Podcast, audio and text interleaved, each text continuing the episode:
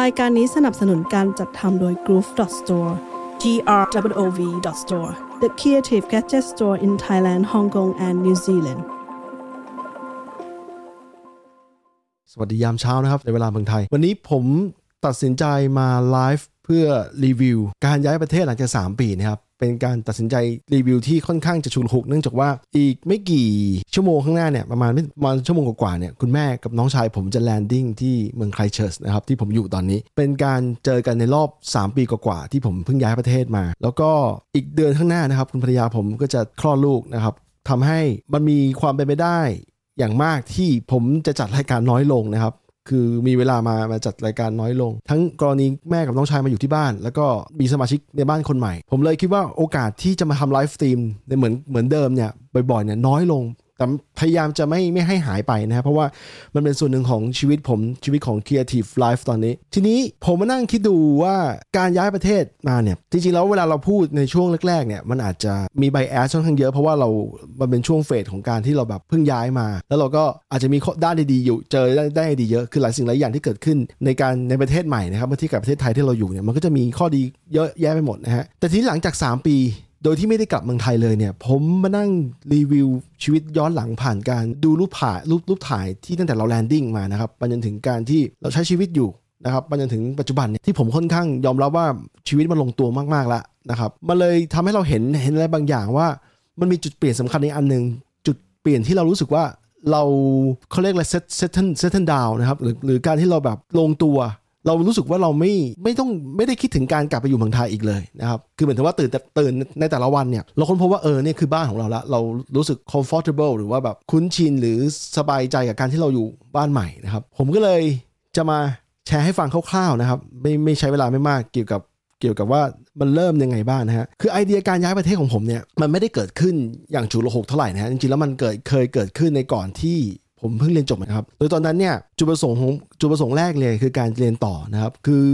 ผมไม่ใช่นักเรียนที่ดีเท่าไหร่นัก คือเคยเรียนเก่งตอนเด็ก แต่ว่าพออยู่ในยุคมัธยม ขึ้นมัธยมเข้าสู่มหาลัยเนี่ยผมค้นพบว่าตัวเองเป็นหนึ่งในคนที่เหนื่อยล้าจากการเรียนหนังสือ เพราะว่าระบบไทยเนี่ยเขาพยายามยัดเด็กจับเด็กไปนั่งในห้องนะฮะในอนุบาลนะครับผมเรียนอนุบาล 3 ปีประถม 6 มัธยม 6 มหาลัยอีก4นะครับช่วงถึงช่วงเวลามหาลัยเนี่ยช่วงมา14 15เนี่ยผมเริ่มเบื่อชีวิตในห้องเรียนละคือไปโรงเรียนเนี่ยเหมือนสำหรับผมนะมันเหมือนเป็นการเข้าเข้าคลับ คือไปเจอเพื่อนฝูงไปเตะฟุตบอลนะครับไปเล่นรุ่นนี้กันนะฮะแล้วก็รอเวลาหลังเลิกเรียนเพื่อจะไปเล่นเกมกันหรือว่าเตะฟุตบอลกันคือชีวิตมัธยมผมเริ่มที่จะเหนื่อยการเรียนหนังสือ แต่เนื่องจากว่าค่านิยมบางอย่างเกี่ยวกับการเรียนของของคนไทยเนี่ยเนื่องจากว่าเขาเขานิยมให้ให้เด็กเนี่ยต้องเข้ามหาลัยให้ได้นะครับคือใครเข้าไปเรียนมหาลัยได้เนี่ยพ่อแม่ก็จะรู้สึกเชิดหน้าชูตานะครับมันเป็นความกังวลร่วมกันระหว่างเด็กกับผู้ใหญ่ สุดท้ายผมก็ต้องกัดฟันเรียนต่ออีกนิดหนึ่งนะครับเพื่อให้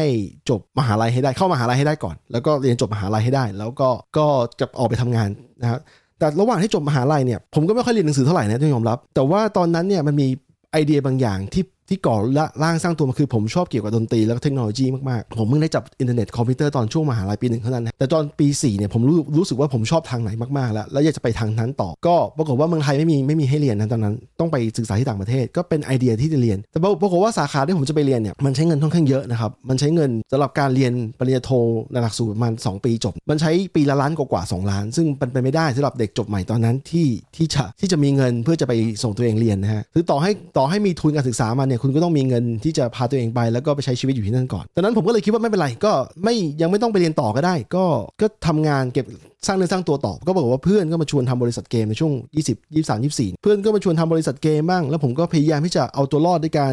ทำงานแล้วก็หาความรู้ไปในตัวนะครับแล้วก็พยายามที่จะสร้างเนื้อสร้างตัวช่วงเวลา 20 กว่าๆพอเข้า 30ปุ๊บผมตั้งธุรกิจอันหนึ่งนะครับธุรกิจกรุ๊ปนี่แหละ ที่จะเป็นตัวผลักดันผมมาก็ก็เลยกลายเป็นว่าพอตั้งธุรกิจคนคนที่มีธุรกิจจะรู้ดีว่าช่วงแรกของการตั้งธุรกิจมันยากนะครับ มันต้องพยายามทำงานเยอะมากทำทุกอย่างนะครับเพื่อเพื่อผลักผลักให้มันไปต่อให้ได้ ดังนั้นเนี่ยไอเดียการย้ายประเทศเนี่ยมันค่อยๆหายไป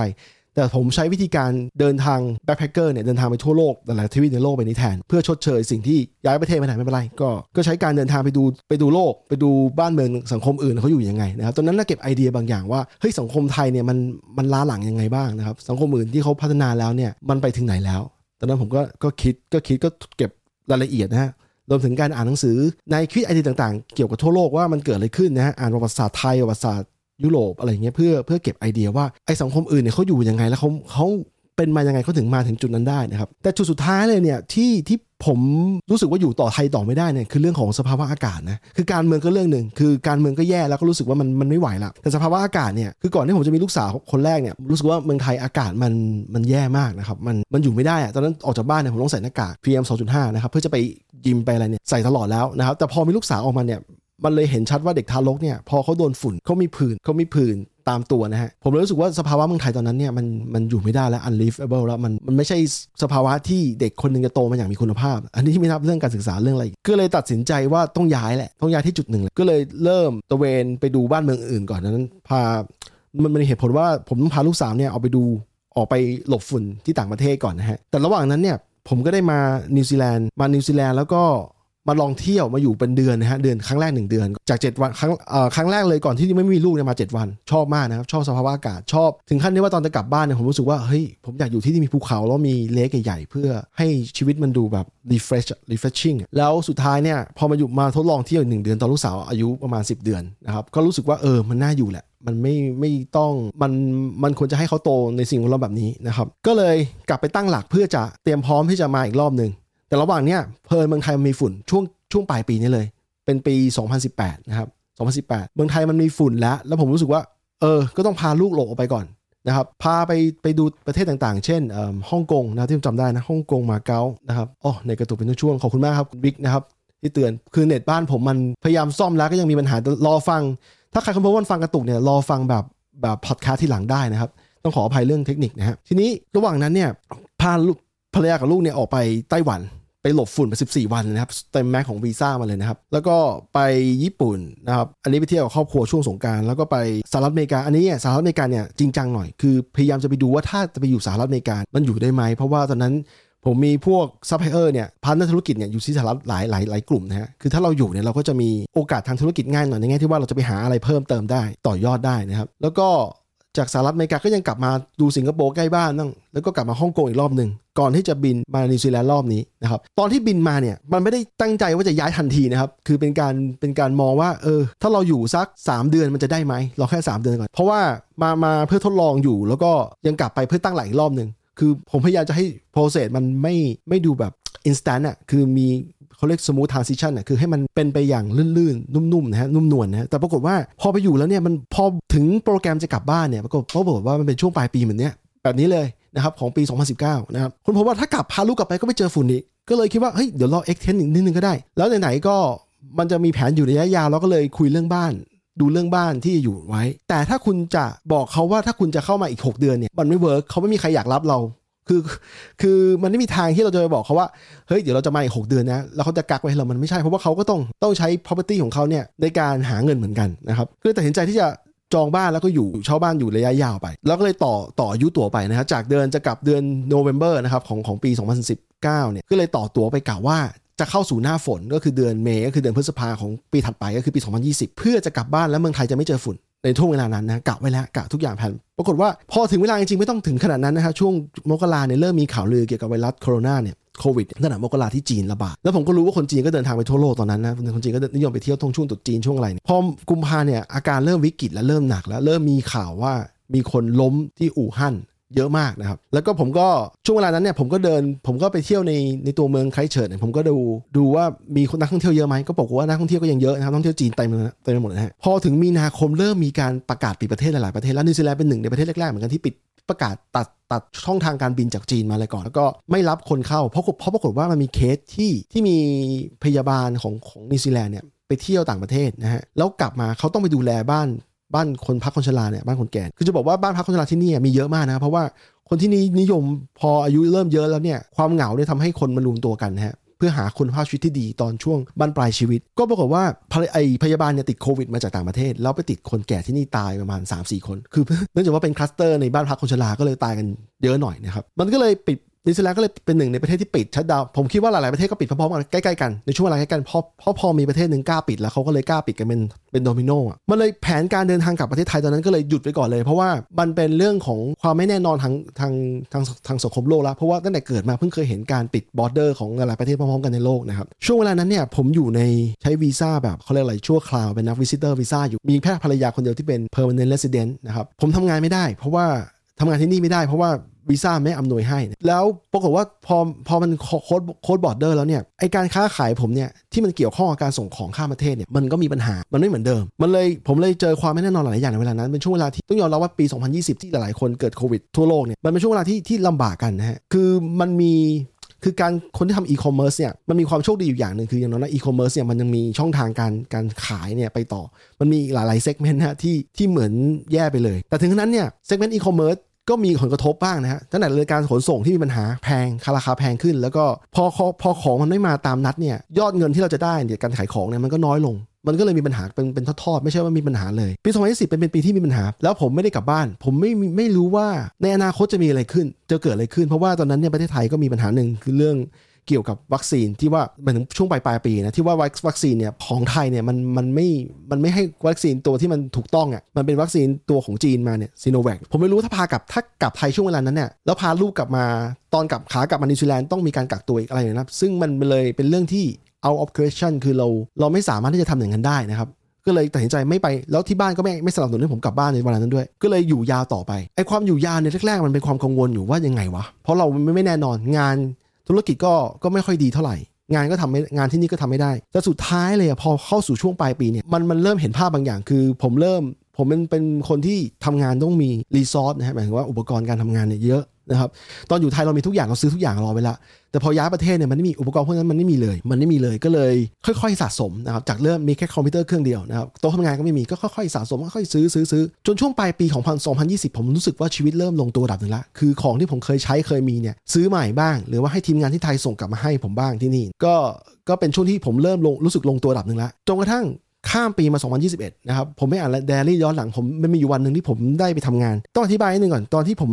จะย้ายประเทศมาเนี่ยจากก่อนเมื่อก่อนเนี่ยผมกับภรรยากับลูกเนี่ยก็ยังมีคุณแม่ผมนะคอยช่วยเลี้ยงลูกบางทีผมก็สามารถที่จะไปไปทำงานที่นู่นที่นี่ได้โดยที่ไม่ต้องกังวลมากแต่พอย้ายประเทศมาปุ๊บเนี่ยปรากฏว่าเราไม่มีใครนะครับ ก็เลยกลายว่าผมกับภรรยากับลูกเนี่ยต้องอยู่ด้วยกันตลอดเวลานะครับอาจจะมีสลับไปธุระกันบ้าง แต่ว่าสุดท้ายแล้วเนี่ยมันทาให้การทำงานของผมเนี่ยมันหายเวลาหายไปซึ่งซึ่งเราโทษใครไม่ได้เพราะว่าเราพาตัวเองมาอยู่จุดนี้เอง ก็มันมีอยู่จุดหนึ่งที่พอชีวิตเริ่มลงตัวแล้วเนี่ย ผมได้มีพอลูกก็โตขึ้นมาประมาณ2ขวบกว่าแล้วผมก็รู้สึกว่าเออผมมีเวลามานั่งเขียนบันทึกรายละเอียดถึงเห็นว่ามันใช้เวลาประมาณ 1 ปีอีก5เดือน หรือช่วงกุมภาพันธ์ปี 2021 ที่ผมรู้สึกว่าชีวิตมันมันกลับสู่จุดที่แบบเฮ้ยเราเราตื่นขึ้นมาแล้วเราไม่ต้องคิดถึงเรื่องเมืองไทยละไม่ต้องคิดถึงว่าเมืองไทยเราจะกลับมาเมื่อไหร่ละเราแล้วเราสามารถที่จะทำงานจากที่นี่ได้เลยนะครับก็ ก็เลยเป็นจุดที่ผมรู้สึกว่าชีวิตมันลงตัวมากแล้ว2021นะฮะหลังจากนั้นเนี่ยผมก็กลับมาโฟกัสเรื่องธุรกิจนะครับแล้วมันมันมีความตลกอยู่อย่างหนึ่งคือหลังจากจุดที่ผมรู้สึกว่าชีวิตมันลงตัวไม่นานเนี่ยทาง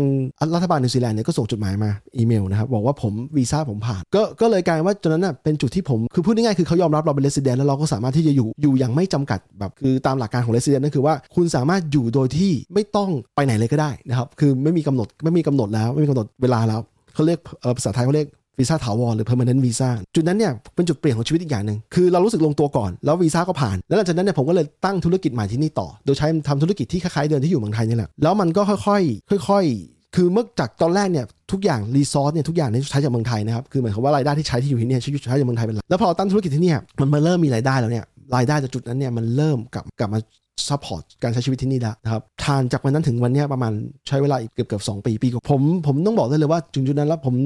รู้สึกว่าชีวิตมันมันลงตัวมากแล้ว มันไม่ต้องคิดว่าเราจะกลับไปเมืองไทย หรือว่าสนใจเมืองไทยเท่าไหร่เออจริงอยู่ที่ว่าธุรกิจยังอยู่เมืองไทยอยู่แต่ว่าเวลาเราเห็นข่าวข่าวคราวที่เกี่ยวกับเมืองไทยนะฮะที่มันเกี่ยวกับความโง่ของรัฐบาล หรือเกี่ยวข้องกับอย่างล่าสุดมีที่แชร์แชร์กันอยู่มีป้ายรถเมย์ใช่ไหมไอความโง่แบบเล็กๆน้อยๆแบบนี้เป็นความโง่ที่มันเป็นคอลเลกทีฟอะคือเกิดขึ้นที่จุดนั้นจุดนั้นจุดนี้จุดนี้นะฮะผมไม่สนใจแล้ว ก็คือถ้าเป็นเมื่อก่อนอาจจะรู้สึกมากกว่านี้นะครับแต่ตอนนี้ผมรู้สึกน้อยลงเพราะว่าไอสภาพแวดล้อมที่ผมอยู่เนี่ยเป็นคนละแบบ ต้องยอมรับว่าในมุมมองของความเป็นเซลฟิชหรือการมันมองของตัวเองกับครอบครัวเป็นหลัง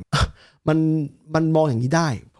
แต่ถ้าเกิดว่าเรายังแคร์ว่าไอ้คนไทยอยู่ยังไงเนี่ย อันนี้มันก็มันก็จะมีบ้างแต่มันน้อยลงนะครับ มันมน้อยลง อย่างล่าสุดมีมีประเด็นเรื่องเกี่ยวกับค่าแรงขั้นต่ำที่เถียงกันอยู่เนี่ย ผมก็รู้สึกว่าเออ คือเมืองไทยน่าจะ move on ได้แล้วจากการจากการพยายามกดค่าแรงคน พยายามหากำไรจากการที่ที่ดันค่าแรงให้ต่ำเพื่อให้ในทุนมีมีมีกำไรมากขึ้น อะไรอย่างเงี้ย ผมว่าเมืองไทยควรจะ move on ได้แล้ว เพราะว่าเราอยู่กับแบบสิ่งแบบนี้มาหลายมาตลอดเวลาแล้ว โอเคว่าไอ้ค่าแรงเนี่ยมันค่อย ๆ ขึ้นมาแหละ แต่ว่ามันเอาจริงๆแล้วอัตราเร่งมันไม่พอนะครับ มันยัง